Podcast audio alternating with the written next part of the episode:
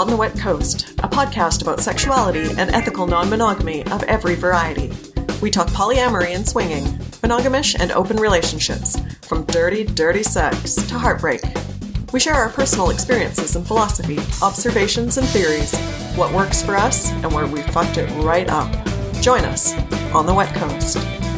Hey everyone, welcome. It's Kat Stark here, and joining me tonight is a special guest, Dawn Ardent. Hi.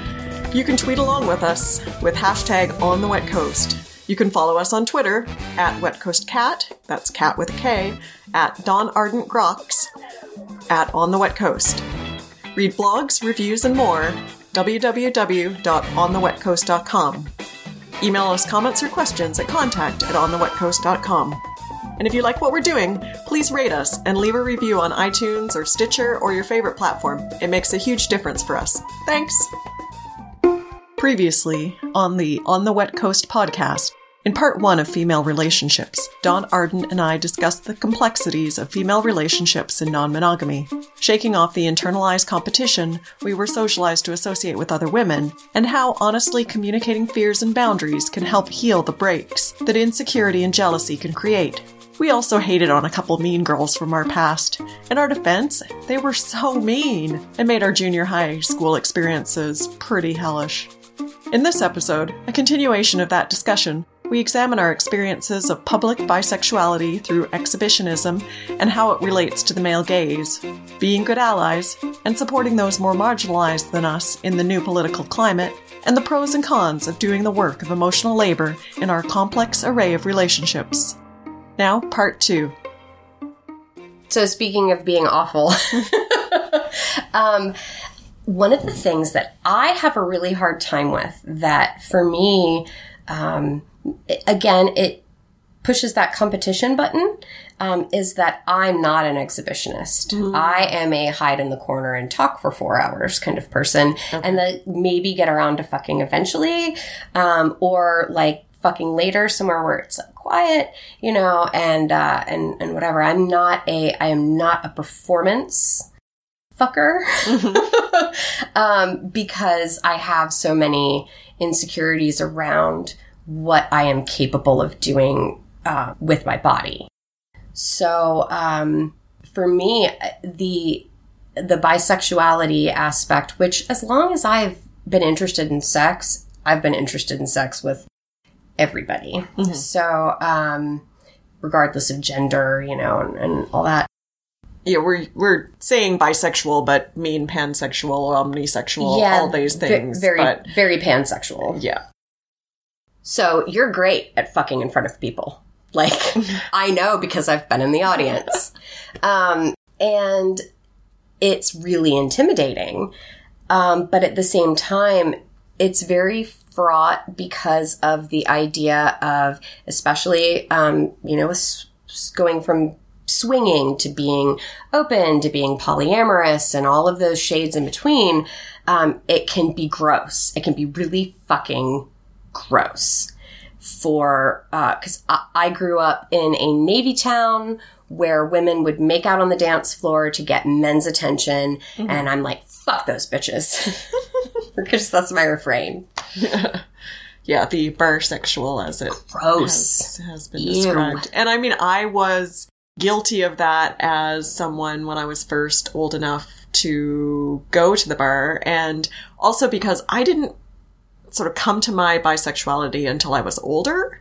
And so that I didn't understand it as a kid. I remember like I would go and look at my older brothers like porno mags and stuff like that. And you were looking Um, at boobs because oh. boobs are great Boobs are great. And Yeah. yeah. I was very excited about boobs. And especially when one gal was like touching the other gal's boobs. And Yeah. this was super duper exciting. do we need a break um, but yeah, so I, I, you know, looked at all the pictures and I was like super excited and read the, you know, Dear Penthouse Forum, I never thought this would happen to me kind of letters and wanked like crazy and stuff. But, you know, I was really into boys and so it never occurred to me that there was anything different.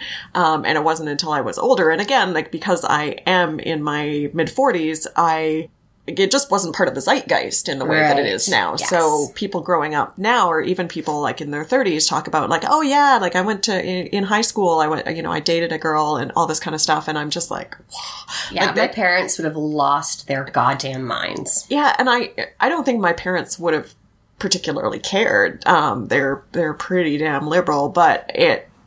It, it just it never even crossed my mind and so it wasn't until my 20s and and you know listening to a lot of the indigo girls and, and going to to uh, Lilith Fair and, and you know watching like French art films Oh, and oh God, you know- yes. I, Mulholland Drive has this.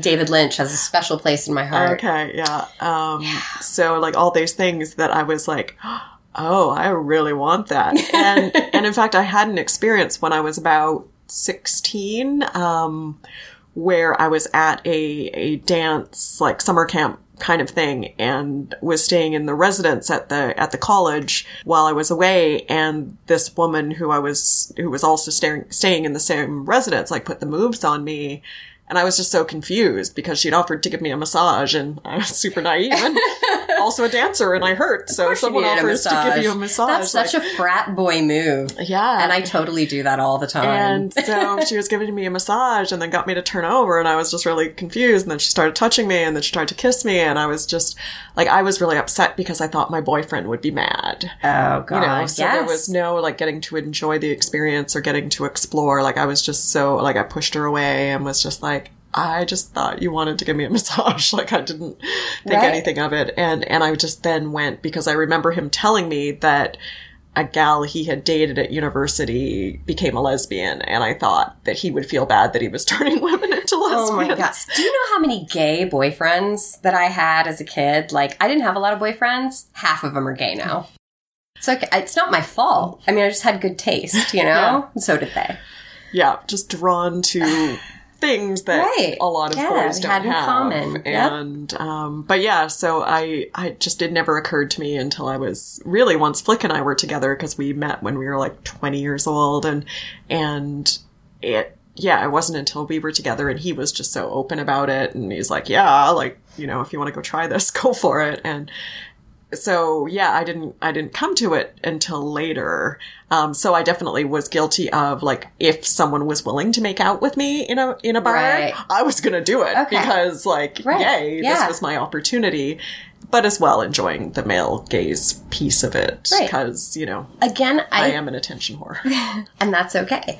So, um, I am good with it. It doesn't matter if I'm good with it or not. Um, this isn't like a, a pronunciation of whether or not this is okay. I'm just saying, like, because I get so grossed out by it, because I've seen it happen so much. Um, if I can tell that that person just has their, like, they're there for being there and their desire, you know, is to exhibit for their own enjoyment um, and the enjoyment of people around that they care about or don't care about or what, but it's all wrapped up in their own enjoyment. yeah, their pleasure. as opposed to being out of obligation oh, yeah. or to entice or to get an advantage. Yeah. Because again, competition. Yeah. Yeah, it's been it's been interesting with my my own kind of evolution in in bisexuality and in the whole um non-monogamy because like so many people we ended up getting into non-monogamy sort of starting with a threesome. Right. And it was something that we had never done and it was something I'd always wanted to have happen and back you know, in the early years of our marriage when I had experimented with women a bit, I wanted to do that and had said like, hey, you know, cause it was usually, you know, playing with, with friends of mine who were also coupled, he's saying like, why don't we do swapsies? You know, like Right. I'll come join you two and you could come join us. And this, this is just so efficient and smart. It's practically Vulcan in its logic. Yeah, like this just made all kinds of sense to me, and nobody else was on board, and I don't know what was wrong with them. But I don't either. um, Shit. it yeah, so it that just didn't ever happen. But everyone seemed to think this was complicated, and I don't know. They're they were wrong, but uh, that It was is- never. wait, it is complicated, Oh, yeah. but it's worth it. It is worth it. Yeah. Um, so when we, you know, we got into non-monogamy and, and we just talked to uh, a friend of ours and, and said, you know, please feel free to say no to this. Um, but if you are interested, we think you're really cute and we would love to have a threesome. And she was like, yeah, cool. And I'm like, if you want to think about it, she's like, no, I'm good. We can do it. Um, and it, like, well, I would want to think about it, but uh, okay. Um, but it was, uh, yeah, it just, it worked out quite well and it gave me the opportunity to play with a woman again. And I hadn't really, like, it just seemed like kind of fun, but not necessarily something I was, like, I was into it, but not like craving, I guess. Right. And that's, yeah. I've had a few women sort of talk about that, about their bisexuality, being like, you know, I can kind of live without it. Like, I like it. Right. But it's not something I crave. And it wasn't ever something I craved. But as as we've gone along in non-monogamy and I've I've begun to own my queerness a lot more, it has become something that I desire much more than I had at one point. And I I think I sometimes forget how much I like it. Yeah. Until I'm in the moment. Yeah. And and so when we were together the other day, I kind of was like, oh man, like I forgot. This is great. This is really good. And, and just, you know, and, and no one else was around. And, um, but I'd mentioned to you that I, I had, like these fleeting thoughts initially, like, oh, we should take some photos while we're together. That same. And, I, I did too. I wanted to tweet about it yeah. or send someone a Google yeah. Hangouts message. Yeah, or, and a dirty you know. photo of the two of us naked yeah. or fucking each other. Mm-hmm. And, and then I was just like, no, like, yeah, and that would have been hot and it would have been fun, but like, we also just wanted to have that experience for ourselves yeah. and just be in the moment and be, you know, mindful, um, of just, yeah, being there and having the experience for us. And sure, we've chatted about it and stuff afterward, but I think that's something that gets lost a lot in particularly like the swinging kind of community yes. where it's, you know, it's sort of like the recipe, you know, of four people together is like first the women fuck or or make out or whatever, the girls, as girls. They're, they're, always called the right. girls in this situation, and I always like I just I rail against girls. you get mad at me when I say guys oh. accidentally, oh. or like Yes. No.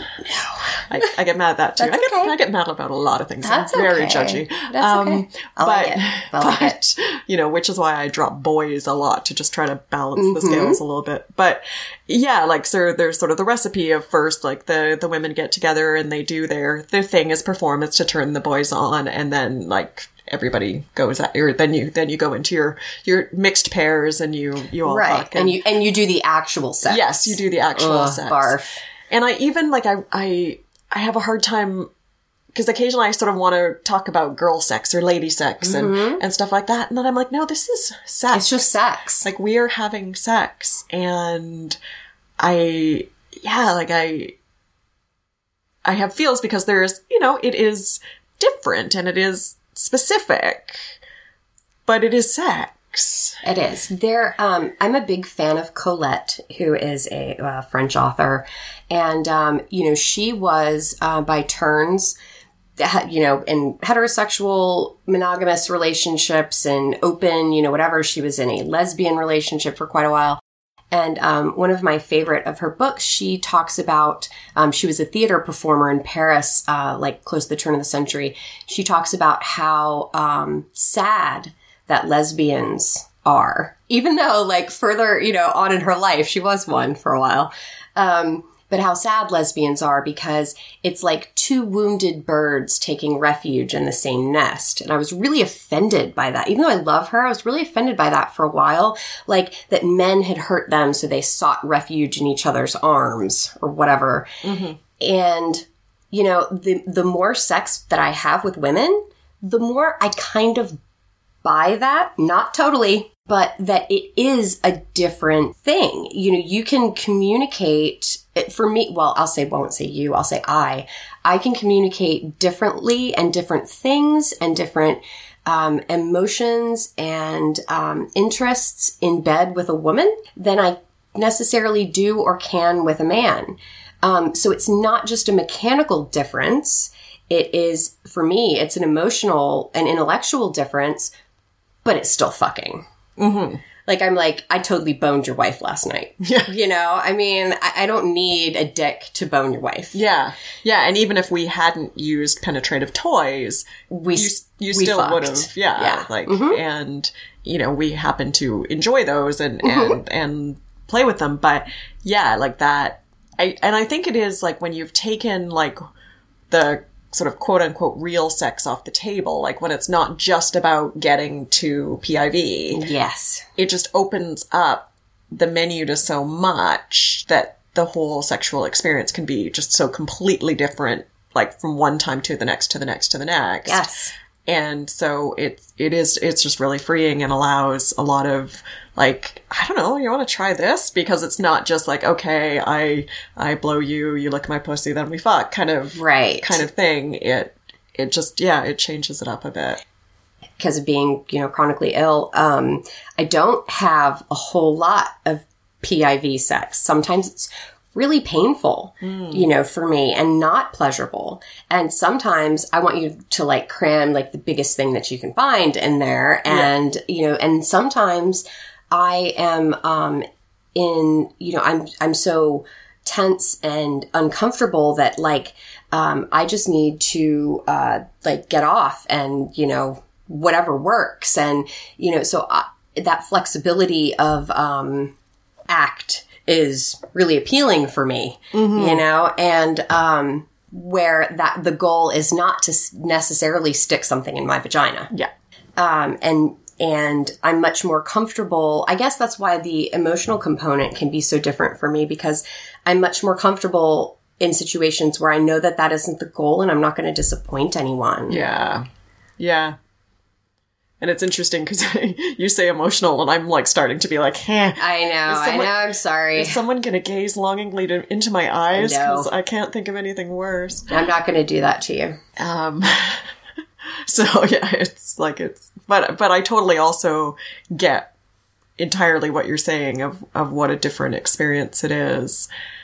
And and there's something sort of to it being kind of like fun and being like girl sex and and you'd mentioned the book uh, Girl Sex 101 Oh, which I which is understand so good. Allison Moon. yeah, and I book. understand it's such a great book, but I didn't read it because It said girl it was sex? called Girl Sex 101. Well, you know, I, and I, I get that, and I get that visceral, like Yeah. knee jerk, fuck this reaction. Like that book's name is Tanya. Yeah. You know, but um, I'm also missing out on some yeah, really because that that book really is very inclusive, and it you know it talks about you know people who are female identifying who are pre-op and post-op, you know, and uh, ways to uh, you know things that uh, work for for for them might be comfortable, more comfortable. Mm-hmm. You know, I mean, it's it's so widely inclusive that Mm. you know, and even at the beginning, she she says, you know, I. I I tried and I know I fucked something up, but forgive me because I really did try. Yeah. Um, you know, and I, um, I have had sex with people who were transgender and it, it, it's, it's, it's different. You know, it just is. Uh, but you know, the, again, you know, we're talking about the emotional component. You're, you're fucking a girl, you know, or a guy, you know, and, um, if it's a, you know, um, trans man who has had their, you know, breasts removed, they might not want them to be touched Yeah. you know, or even if they haven't had them removed, that might be a real source of discomfort Yeah, for sure. for them. And so, you know, I think that, um, you know, you and I both really own the, uh, the, the terminology of being queer, you know, and, you know, for me, I'm very pansexual. I don't, gender is not a big identifier, you know, for me intellectually or emotionally, um, as far as preference. But, you know, you're not American and I am. uh-huh. And uh, when we were in Mexico, we had a very terrible election in, uh, in the United States, and we were all very depressed. We, I don't think, I think people took like twelve to fourteen hours off of fucking, like completely. Just Yeah. we just drank, Yeah. and so Yeah, because we were we were having like the lady orgy at the time I- yeah, I of know. Mm-hmm. the election.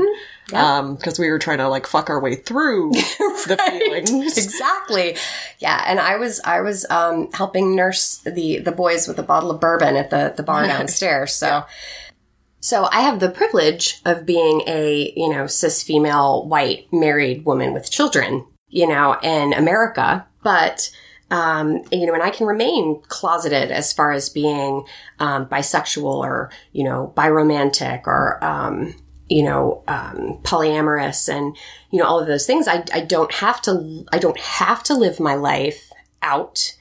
But um, I try to live my life out as much as possible for the people who do have to live their lives Yeah. out.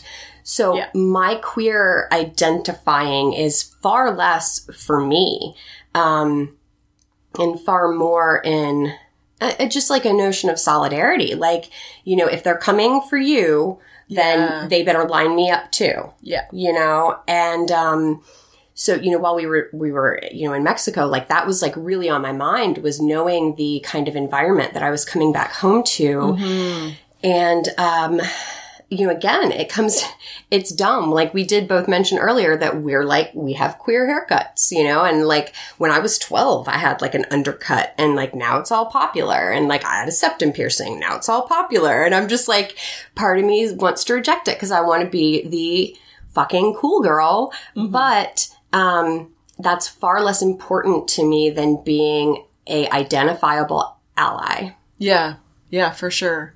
And I, you know, I I'm very lucky getting to live in Canada where our our sort of social rights and stuff are much more Oh, yeah. integral to our national identity Right. um, through a lot of things. And but it is also very possible for us to swing that direction too. Um, and there are some leaders on the horizon that are that scary that are scary and would happily take us um, that direction. So I'm certainly I'm I'm well aware of how fortunate I am, but I'm also not smug Canadian about it. Right, Um, right. To be like, oh yeah, we've got it down here. we're evolved we don't have to deal with that Yeah, um, because you know we we do deal with a lot of the same shit, and um, it's a lot safer here to be open and and queer. But it's not that there's never hate crimes, Right. Because, it's it's not are. it's still never safe. It Yeah. might be safer. Yeah. You know, but uh yeah, and I mean I I live below the Bible Belt, so I'm Hmm. practically in the South. And, you know, while I've been here, I have heard um you know, from, you know, Facebook and stuff back home, you know, in my town, you know, uh, different political supporters actually coming to blows in the uh, square outside of a town hall meeting.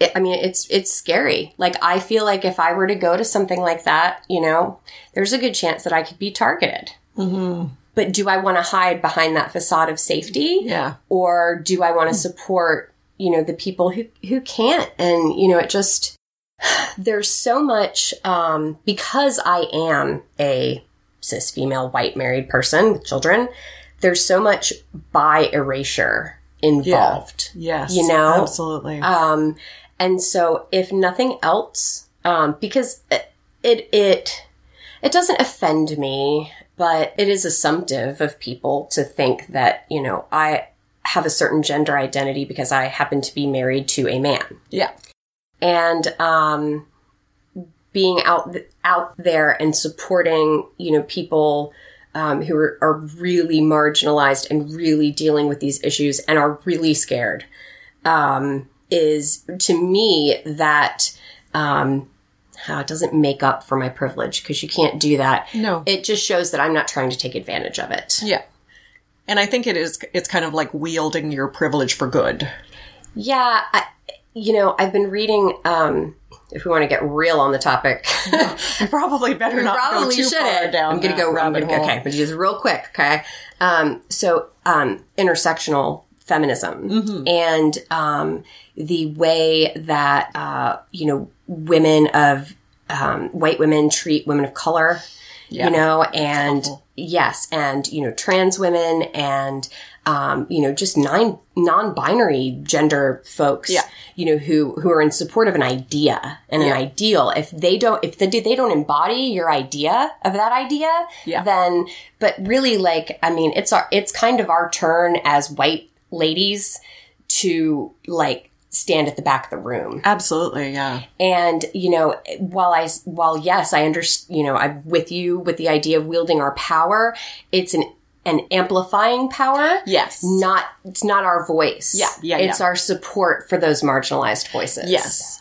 Yeah, exactly. It's not like speaking for people. It's it's like helping to boost Yes, it them is. to be Mhm. able to speak. And and yeah, absolutely. And and it's it's been a really interesting thing to confront for myself um, over the past few months and and all of the reading that I did sort of related to the the pussy marches and and that that like it was you know there's so much good but there's so much that was bad. And and locally here in Vancouver very guilty of a lot of really bad stuff that went down with with our women's march. And um and apologies have been made and there's been some some effort to to reconcile but you know the white ladies fucked that shit up. Yeah, Um, as and- as white ladies have been doing since um, suffrage. yeah. Absolutely. You know, I mean, it's not only like white pussies that we're out there to defend. I'm out there to defend pretty much whatever you want to call. If you're if you're with me, I'm with you. If you're with if you're on the side of, of the of the pussy, like then let's do this thing. But um Yeah. even if you're a woman without a pussy yeah, absolutely. Um, you know, it definitely takes an emotional and intellectual toll to uh, much more of an emotional and intellectual toll to go, well, you know, how do I really feel about manifest destiny?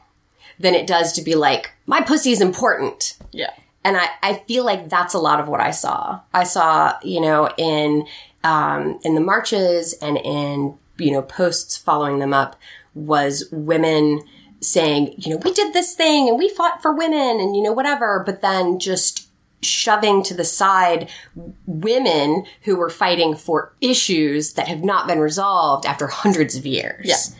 You know, it's like be on if you're on board with me with my like pussy issues, like I'm on board with you with obviously you have been like just your entire culture has been destroyed Yeah. by my culture. yeah And so I'm going to I'm going to back up, you know, and I'm going to let you have your have your room and have your space and I'm here for that and you know, I'm going to I'm going to argue with the other white ladies. You don't have to. Mm-hmm. You know?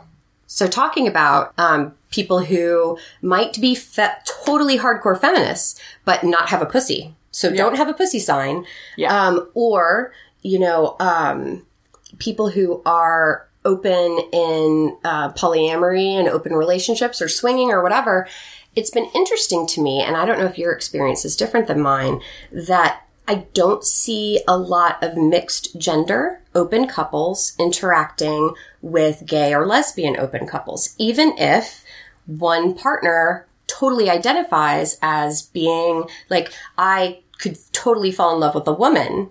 If you're partnered with a man, if you're partnered with a man, um, and the person that you're interested in is partnered with a woman, it feels like that almost never happens. Yeah. Um, I haven't really encountered people like through my dating and, Yeah. and through that kind of thing. I think there's just very little exposure to anyone. And I think because I live in a small city and therefore there's a much smaller pool of people who are potentially open and, Right. and dating and that kind of thing. Um, I think that really limits that. Um, and we know a lot of lesbians, but I don't know that any of those lesbians are open. Right. Okay. And I have like sort of thought about like kind of jokingly putting my arms around two of them who I, I'm very fond of and being like, all right, so when are we making this happen? Yeah. Um, like when are we, we three? Like let's, let's do this. Um, but I, I don't think, I don't think any of them are in relationships that would be open to that. Okay.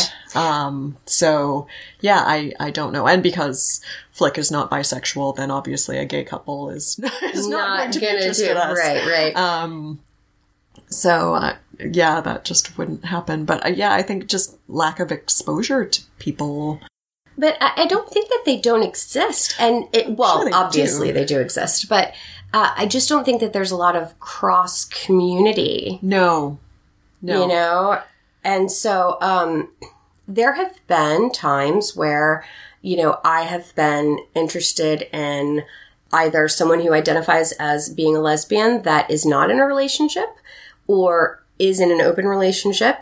And I, it has come so close to being accused of procurement and, and trying, because I guess it's such that society and, uh, like pop culture is still so quote unquote male gazy that they can't understand that I would be partnered with a man, be polyamorous, and also could totally be in love with a woman and not want to m- cross those two.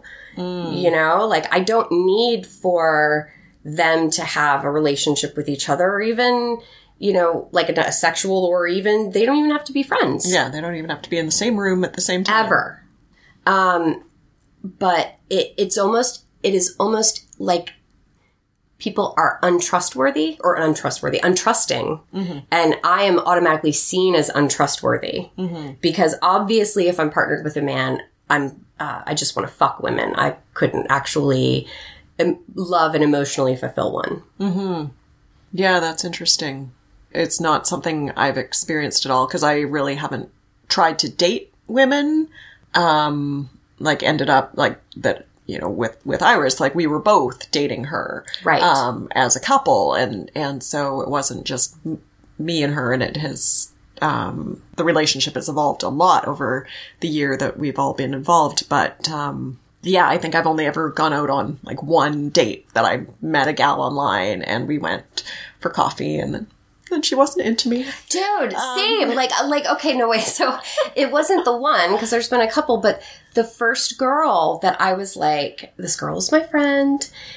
I, you know, Clark and I have an open relationship. I was like, she and I have always been super flirty. Like, I, you know, and um, I told her about my um, relationship and status and all that stuff and said, you know, I've always been interested in you. Like, do you want to, like, just go out and have dinner? Went out and had dinner. And it ended up being that it would be too difficult for her, even though she would be interested, it would be too difficult for her to have that conversation with her partner to open their relationship because like and so I went home and bawled my eyes out because I felt like I wasn't enough or important enough or her to do the special enough for her to do the work. Yeah. And uh, you know, Clark came in the room and he's like, "How's your day?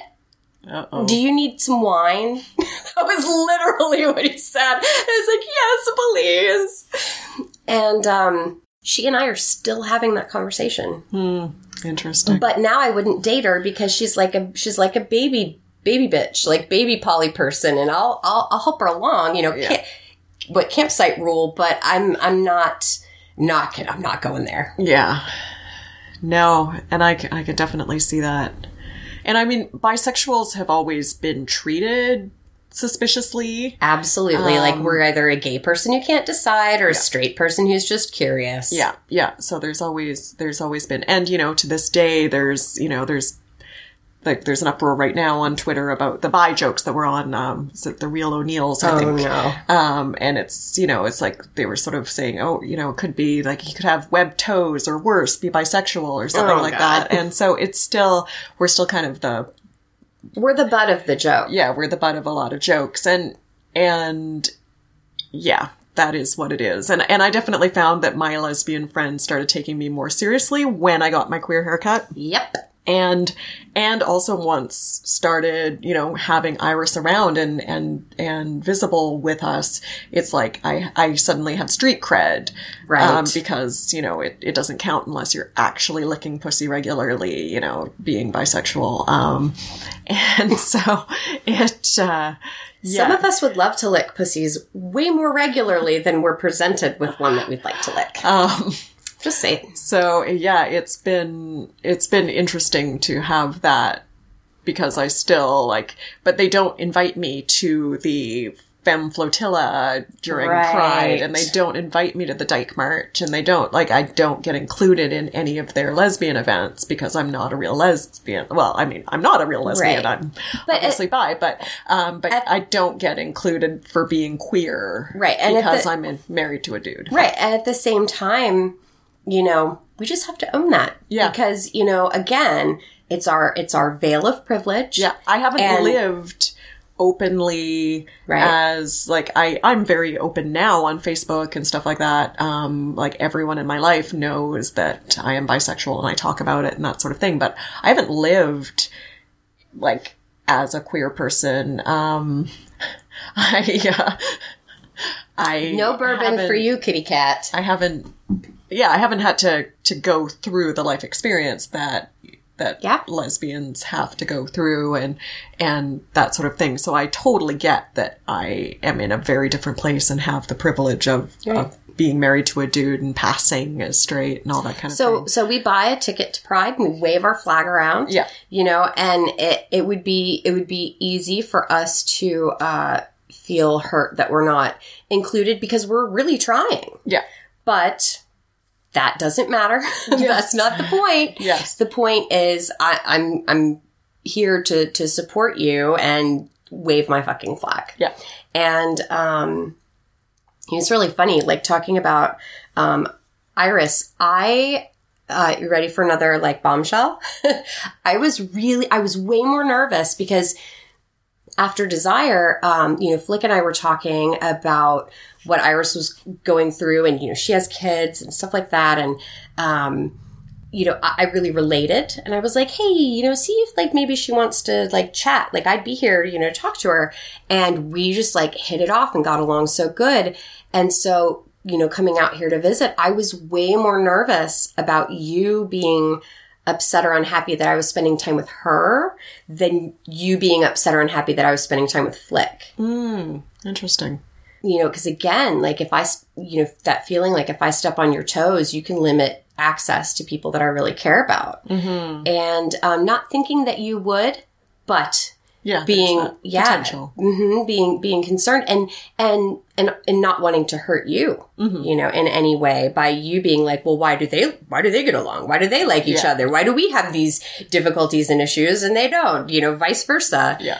Um, but it's really great when people just all like actually genuinely care about each other. Yeah.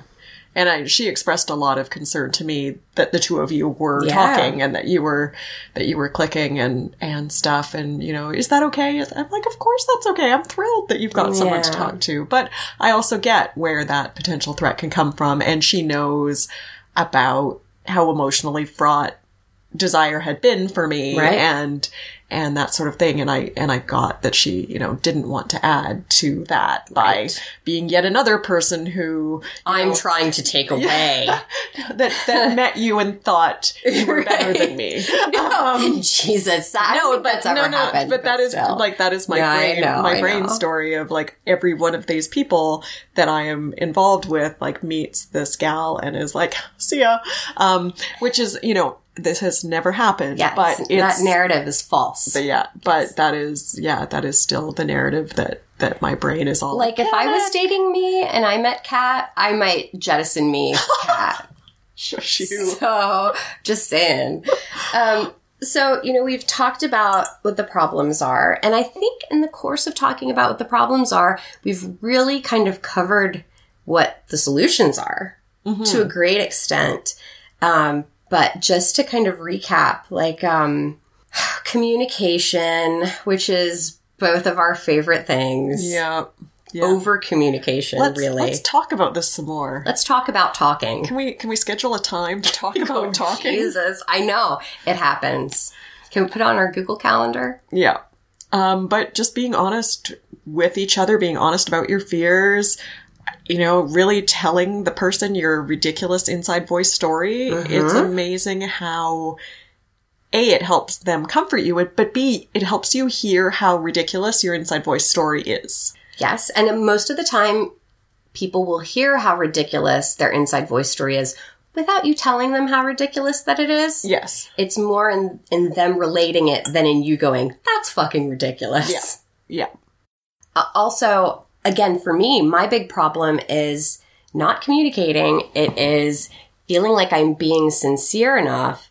And so communicating my intentions, but also like I need a little bit on the other side of people believing that I'm, my intentions are what I say they are.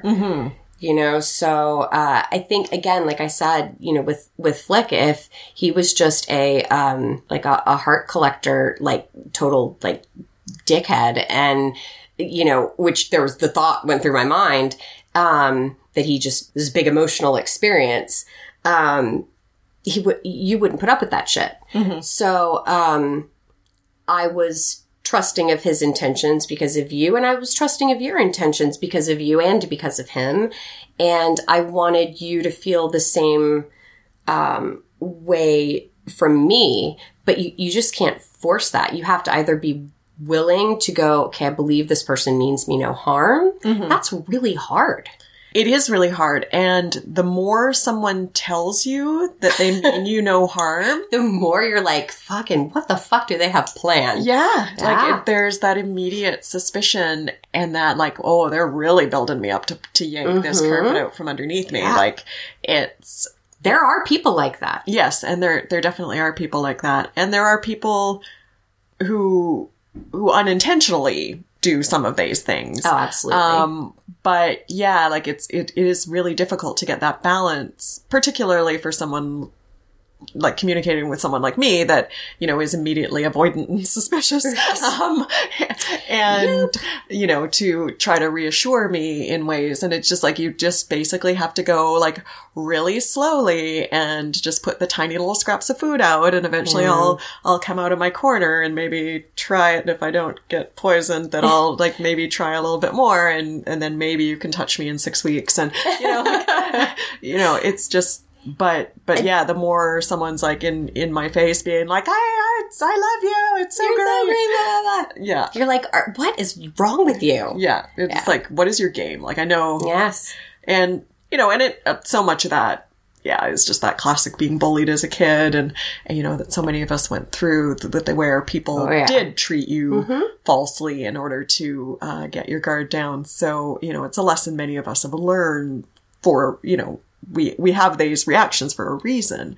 Um, but you know also you know grown ass woman and and um, need to yeah like be sort of more more willing to to accept people at face value and and read them and and know who is surrounding them and like the number of people that I know and care about who know and care about you is sort of taking those sort of references and being like okay. Literally, okay, so references are extremely important in polyamory, not necessarily because you you do sort of fall for who you fall for. Yeah. But um as far as uh consulting with you know, like your partners and you each other, and like, is this person, you know, sketchy as shit or not? yeah Um, one thing that was really good for us is I let you tap out mm-hmm. when you were like, this is a little bit much yeah or I don't really understand what you're saying here, or you know, you were very forthright in your communication with me,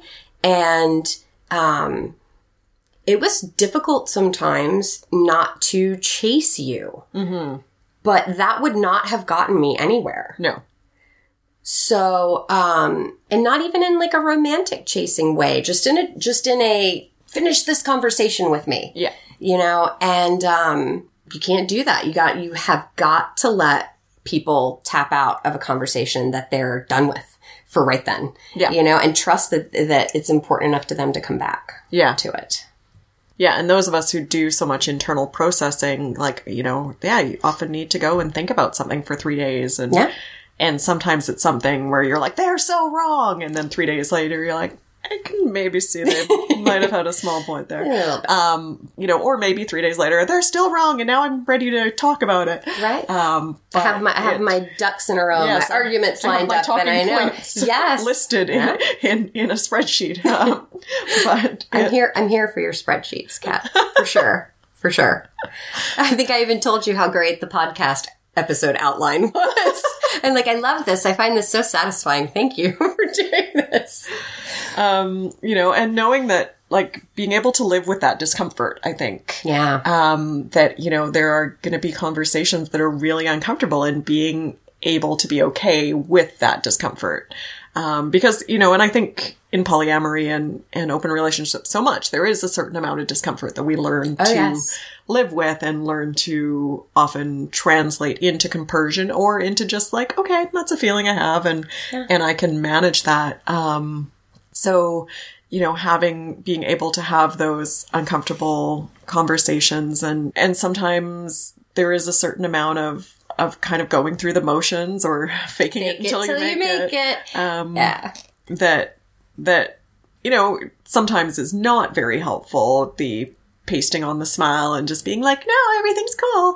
Um, that dishonest kind of Yeah. I, versus being like, okay, this is manageable. I'm not happy, but I'm okay with that not okay.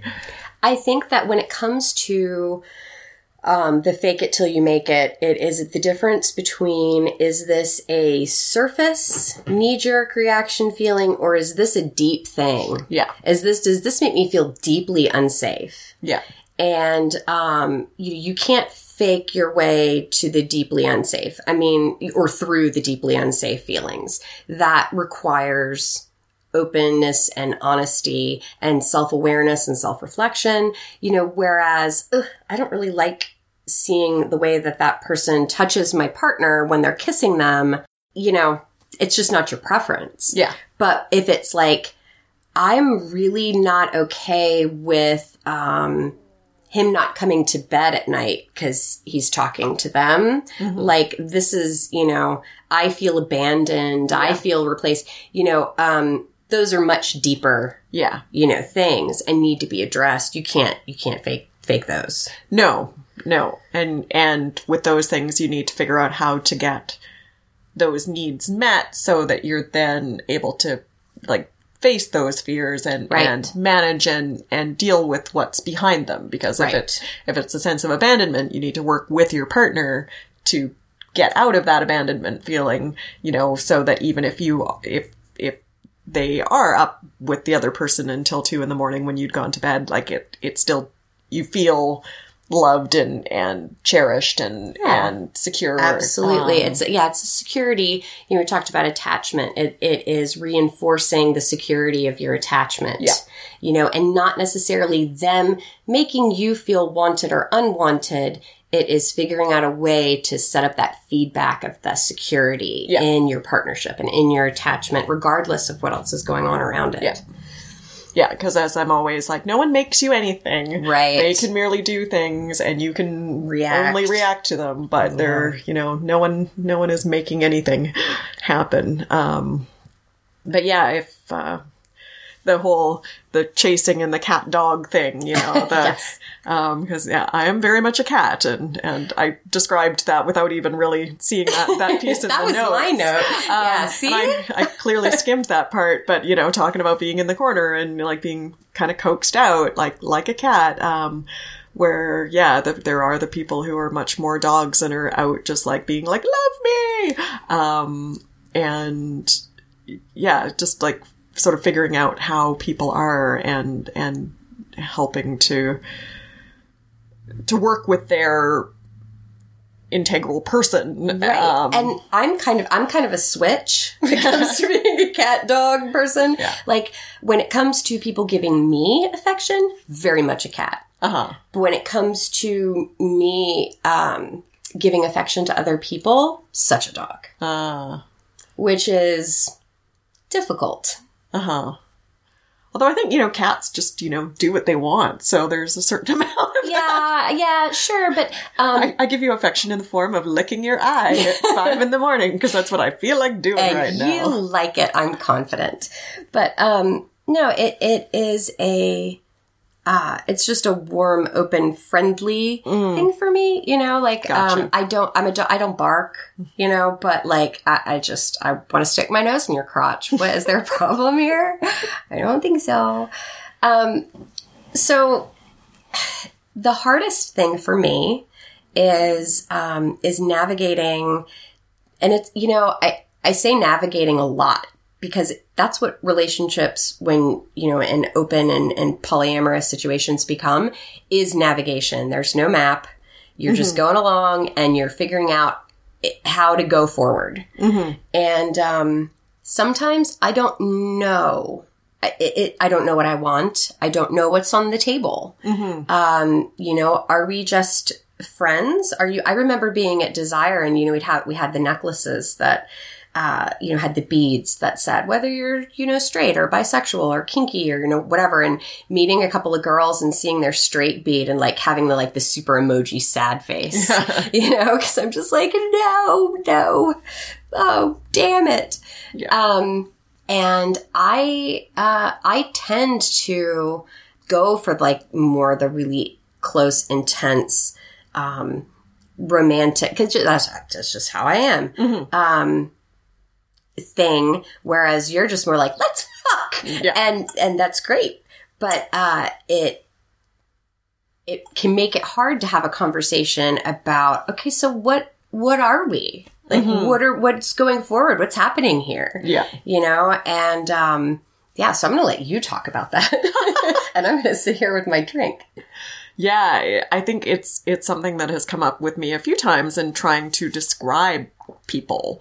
Um, because yeah, like they're often like more than a metamor, but yeah, it's not like we're partners as such either. Like, You know, like going to see see Will and Elle, like I have a relationship with her and we chat quite regularly and I really care about her and I would even say that I love her and but you know it's it's him that I have the really intense romantic Right. you know kind of relationship with and and yeah I I wouldn't really know how to describe her um Other than awesome. other than awesome which she is and like just like breathtaking and Yes. sexy as fuck and Yeah. so many so many adjectives Yeah, yeah. um yeah it's it's really hard to to know you know are you friends the you know are you sexy friends or like friendamores um Friendamores, good God! I, you know, I actually started to make a list and then just abandoned it, like of like the scale. yeah We that needs to happen. There, so there needs to be um, cool girl bingo, and then there needs to be the non-relationship escalator relationship scale. yes So there's it's it is not a it's not a hierarchy or a there's no movement to it. We're not um, trying to get from one rung to the other, but there are different. It's not even levels. There are different descriptors descriptors. Yeah. yeah and i w- yeah i would love if anyone has some suggestions please yes. like email or or tweet us because yeah i really i'm often at a loss in these in these situations to attempt to describe people um It makes me grateful for my vanilla friends, where I can be like, I'm just visiting friends in Yeah. Vancouver. I don't have to be like, well, I'm visiting this guy and his wife, and we're yeah. I, I'm just I'm here having fun. Yeah. and, you know, everyone has different words and everyone has different words that they're comfortable with and that work for them. And I, I had someone I was very close to sort of describe me as a playmate and I almost like threw them out of the vehicle because I was just Yes. like, wow, like I am so diminished by that term. Yet technically, sure, okay, you know, we do play together, but wow, like I am so much more than that. I would I would Um, be totally crushed and- in that situation. And you know, and me just trying to keep things nice, just Oh, kind of gosh, kept the yeah. kept the expression on my face, but yeah, really wanted to just kind of be like, what the fuck, dude? Right. Um, because yeah, it just it, it, it is often difficult to know and and people sometimes have rules with their partners about what they're allowed to call other people too. So there's often so many Oh, different gosh. levels about Yeah. about that. And and I use the term partner all the time for everything, where some people, especially if they're maybe not married, have their partner as their life partner and everybody else has a different descriptor. But for me, you know, like, well, we're sexual partners or, you know, we're whatever. Like, partner works for everything for me, but I also have that sort of, you know, I have a spouse. Right. Um, so that, I mean, if we wanted to rob a bank together, we'd be partners. yeah, Let's yeah, we want to open a business together. Yes. um, and all these things. So yeah, it's like everyone has their different descriptors, but yeah, I don't think we have an answer to uh, Uh, we don't. to this one? We want an answer. We would like an answer. So. this is this is where all this is where it fails us. We you know we've we've we've we've kind of built this whole thing and then we're out of bricks. yeah, we're out of bricks at all. Um, it's really it's hard too when you don't want the same thing. yeah, You know, I mean, falling in love with someone who just wants to fuck you yeah, sucks. it does. Uh, Especially when you're both in love with the same person. like holy shit. Like that, you know. Yeah. that's a, that's a recipe for everybody hating their life. Yeah. Yeah. And and it's difficult to be the person who someone is in love with who isn't in love back too. Yeah, and and And I think it's almost worse. I, I yes, because um, you know, there's the the the crush, the unrequited, you know, whatever, um, and you know, it's it's painful, but you are um, they they feel better than someone really ca- like being into you and you just can't get it together to be into them. That I mean, I've been there. That hurts worse. Yeah. Yeah, you feel I like a monster. Yes. And uh, monsters we may be, but um, I'm happy to be a monster if um, it means I get to be honest about who I am.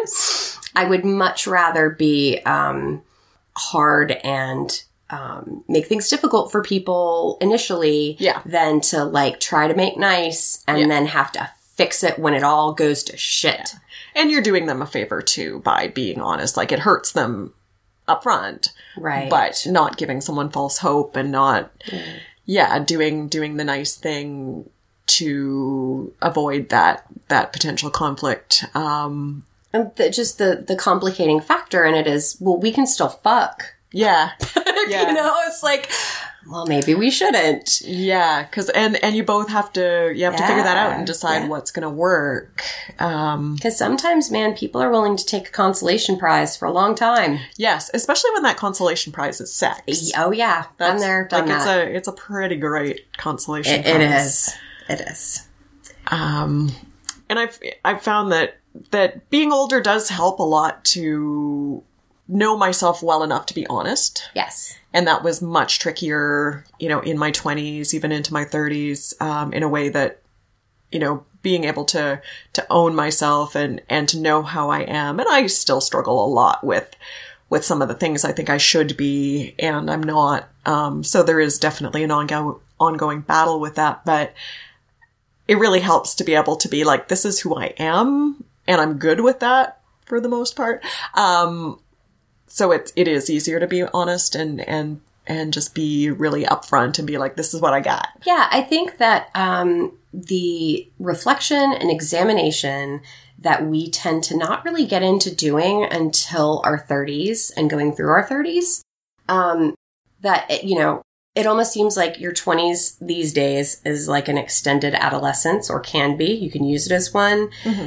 But that self awareness, which is hard earned, Yeah, you have Is- to live it to, yeah, to is- get it. is what allows us to be honest. Yeah. Because if you're not self aware, then you, you don't fucking know. Yeah. You know, you don't know what the answer to the question is. Yeah. Um, and you can just leave a trail of destruction in your wake completely unintentionally because you were living an unexamined life. Yeah. And I think, I don't think that people who hurt people are necessarily always evil. Some of them are. No. But a lot of times they're just ignorant Yeah. uh, of themselves. Yeah. The lack of self awareness thing is such a thing. And it's something I see in people quite often. And And it drives you ape shit. Same. yeah. Um, you know, or I, yeah, I'm listening to people talking and just kind of going, wow, you have no idea how you come off, do you? Um, Yeah. and I'm sure all of us to a certain extent have this, have the little bubble, but yeah, it is, is fascinating. I think especially as like overthinky types. Right. To, to see someone who doesn't overthink and be like, maybe you could use a little more. You need a, you need a better filter, babe. like a better filter. Whatever you've got in there is just not working. Like that piece of cheesecloth, like this is just yeah. You need to get yourself a Dyson brain to mouth filter because there's a whole lot of bullshit coming out of there. it's making me sneeze. So it can be difficult to be the self-aware person in a situation because you feel like you're having to lead the baby ducklings along behind you in a row who don't know where they're going or what they're doing necessarily. Um, but there are benefits to doing that work in the relationships in our lives. But it tends to seem like as women, you know, because you know men have their own um, and people in general have their own you, everybody grows up but um, we're often seen as the ones in our tribe who need to do the emotional labor for the group Yeah. Yeah, and there's there's definitely issues to be Yeah. you know, to be had with that and and it's something that I'm learning to shake off to a certain extent is like I'm not going to fucking do this work for you. Like you need to do this work. Um but there's also by doing the work you can help to you know bring anxieties to light that that would have stayed hidden like Right. if you and I hadn't chosen to to do the work between us you know we might have sort of come into this week bristled to the hilt yeah. And I would have been so protective and so just like, what the fuck do you want from me? and And i would have cried a yeah. lot And yeah, you would have cried a lot. My jaw would have been just like twitching. Like it just would have, I think it would have been a really uncomfortable situation. And, you know, we both came into this, this visit with anxieties, I'm sure. Um, but by talking so much about it and being so open about our, our fears and our anxieties, we were able to face it and, and look at it and then just have a great time together and, Yeah. and kind of realize just, yeah, how freeing it can be to be like, okay, I had these feelings and these experiences, but this is the reality and we can have a great connection and, and have a special relationship of our own between us. Yes that was that- really important that to is me. Mm-hmm. separate from our other relationships because it's easy to sort of yeah only have that that relationship reflected in the the other relationships that we have or share. But yeah to be able to come into it you know with our own thing and whatever whatever we're going to crowdsource we're going to call it. Um it it is like it's it's ours and it's special and it's awesome. And if we hadn't done the work we wouldn't be here. Right.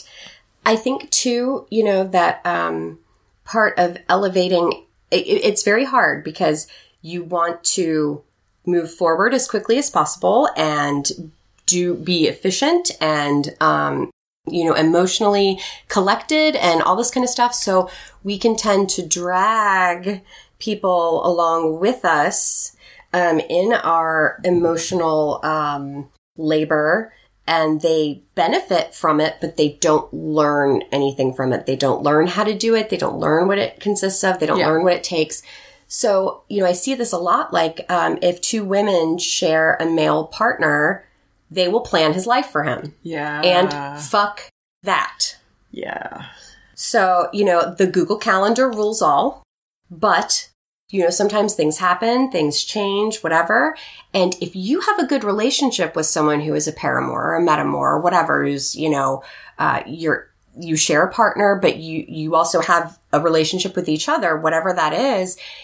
As women, it can be really easy to be like, it would just be easier to edit him out of the cycle, to, depending on his personality fuck that. Like, Yeah. we don't have to do that. We're not responsible for it. We're not required to do it. It's actually not good for the, the tribe as a whole and the community Oh, as a whole. Like, I think you and I sort of had a couple of conversations regarding navigating our uh, feelings about Will. You know, for me to say that he's my friend and we do, we have a sexual relationship, but you know, I, we don't have a romantic relationship, you know, and for like, why should I have to explain that to you? Other than I like care about your feelings and I didn't want you to um, feel threatened because there's no threat. So, um, same, you know, same with, with Flick or any number of other people that we just happen to mutually know. Um, why are we the ones defining terms? yeah yeah and giving each other sort of the the the comfort and the consolation and the Support and reassurance and yeah, fuck that. yeah, that could go off on a whole other. Uh, We're just we'll just leave it. At, we'll just leave it at fuck that. we'll just leave it at fuck that. Um, but yeah, and there's a certain amount of like, okay, well, I just I want things to work, and the whole like, if you need something done, you're just gonna fucking do it because Yeah. someone else is gonna fuck it up. That approach that both of us, you know, were raised with and and have carried on. Um, but I think yeah, focusing on doing the work that involves strengthening relationships versus doing the work that just kind of cobbles things together because it'll just be easier if we just do this for right you know and it's it's a big difference Yeah. You know what one is um practically a temporary fix because you're going to have to keep doing it over and over Yeah. you're going to have to keep like patching it you know and everybody just has to like learn how to haul the barge together of you know this stuff instead of just being of just floating along and thinking that that's just how it works Yeah. And I think talking with your partners about your concerns, like we've talked about talking with each other about all this thing, sort of thing, but I have talked to Flick at length about my concerns and about um, what's going on and, and to get his reassurances and to get like his viewpoint and his approach and, and his insight and that sort of thing. Yeah. Um, as well, so that it's not just, yeah, you and I trying to like sort out our lady problems on the side, you know? yes our you know we're just going to jello wrestle Yeah. and then yeah Um, we might I'd do that. yeah um, but it wouldn't be to prove dominance outside of the jello wrestling ring no. Yeah. No, no, you gotta stop distracting do we need another break Um, but yeah, like the, the communication piece that we, that we talked about and, and we're always hammering on about is, is very much like it's so important to talk with your people. And, and I have talked, yeah, like at length with Flick when you were coming to visit. And I've definitely talked with Will and, and have talked with, with people to, to work out how to work the relationships in ways that work for everyone. right but Um, but you're expressing your needs Yes. you're not so much concerned about what i'm getting or not getting oh yeah. it's it's it's your needs and your reassurances um so again you know it's turning that competition Yes. feel like on its head. Yeah. You know, and saying, look, I'm not worried about what she's getting. Like, I don't care how much pie she eats. You know, this is how much pie I, I need. Yeah.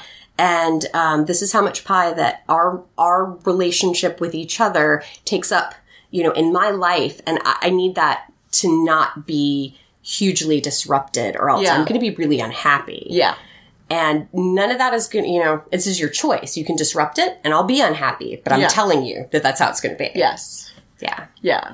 And I must admit, at one point, like two weeks ago, I was like, I might have to find an Airbnb for 12 days. Um, I know, no, I know. I remember the day. um, but it, yeah, like by, you know, just working through, like we, you know, we got there and, and yeah, figuring out and being able to own your needs and being able to express your needs and, and when to say like, yeah, this isn't working, and then like figuring out where that sort of record scratch, like, you know, Yeah. line Mhm. is, and then sorting that out. Um, but I think, yeah, we could get very cerebral and esoteric at this point, uh, but it's probably better that we actually wrap up this, um, it's definitely two-parter episode. Um, Yeah, I think it is. um, but uh, yeah, like just shaking off, you know, these the bindings of competition and like l- letting go of so much of that, you know, sort of ugly uh, narrative that that is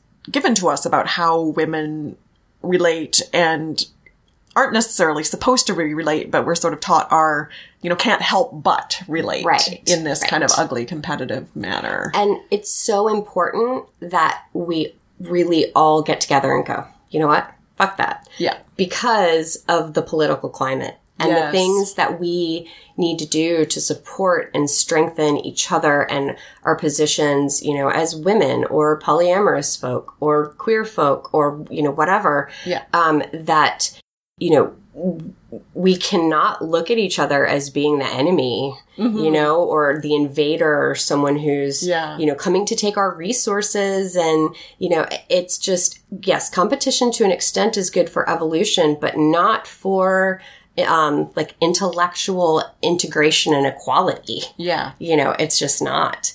And we've been putting up with that shit for too long. Mm-hmm. Yeah. So yeah, fuck that. Fuck that. Thanks for listening. Please help boost our visibility by rating us and leaving us a review on iTunes or Stitcher. It means a lot to us and helps us get into the ear holes of more listeners. You can follow us on Twitter at Wet Coast Kat, at Dawn Ardent Grox, at On the Wet Coast. You can email us, contact at onthewetcoast.com. You can read Kat's blog at onthewetcoast.com or under the blog title On the Wet Coast at lifeontheswingset.com. You can also hear a lot more of Kat by buying the audiobook of Cooper S. Beckett's novel, A Life Less Monogamous, available at alifelessmonogamous.com. Enter code WETCOAST at checkout to save 10% and at audible.com. Check out other awesome sex positive podcasts on the Swingset Network at Swingset FM. Our theme music is A Naked Gun Bank Assault by Francesco D'Andrea. Episode music is Puzzle Pieces by Lee Rosevere. Hey, what's up, guys? I'm Wicked Pictures contract star and director Jessica Drake. You're listening to a Swing Set podcast on Swing Set FM.